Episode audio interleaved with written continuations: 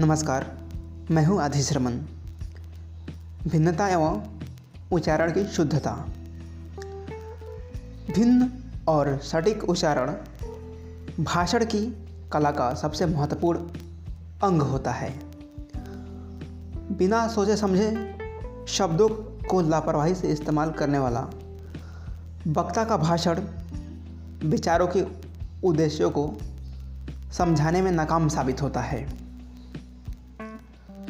बताने का मतलब क्या होता है? बताने का मतलब होता है भाव की अस्पष्टता और भाव शब्दों के सही चयन या शब्दों की कमी के साथ स्पष्ट रूप से कैसे व्यक्त किया जा सकता है?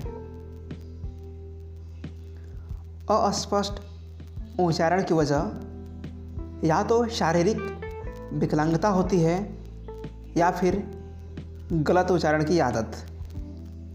ऑपरेशन के ज़रिए शारीरिक विकलांगता का इलाज किया जा सकता है, लेकिन सही शब्दों की आदत विकसित करने के लिए दृढ़ निश्चय और कठिन प्रयास की ज़रूरत होती है।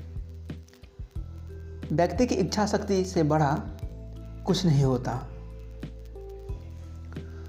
उच्चारण में खोट की आदत का प्रचलन आम है, लेकिन इसमें सुधार बहुत दुर्लभ।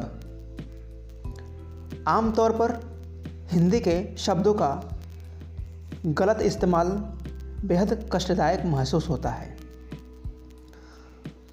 कुरेन के अनुसार, उच्चारण में खोट यदि भाषा का कत्ल नहीं करता है तो उसे ढेर तो कर ही डालता है।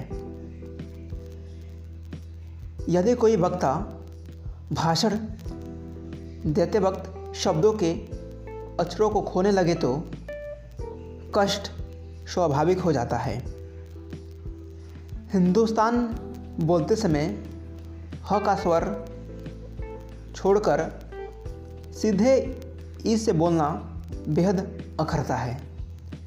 इन खामियों को न सुधार सकने वाला वक्ता सही और सटीक उच्चारण का अभ्यास नहीं कर सकता।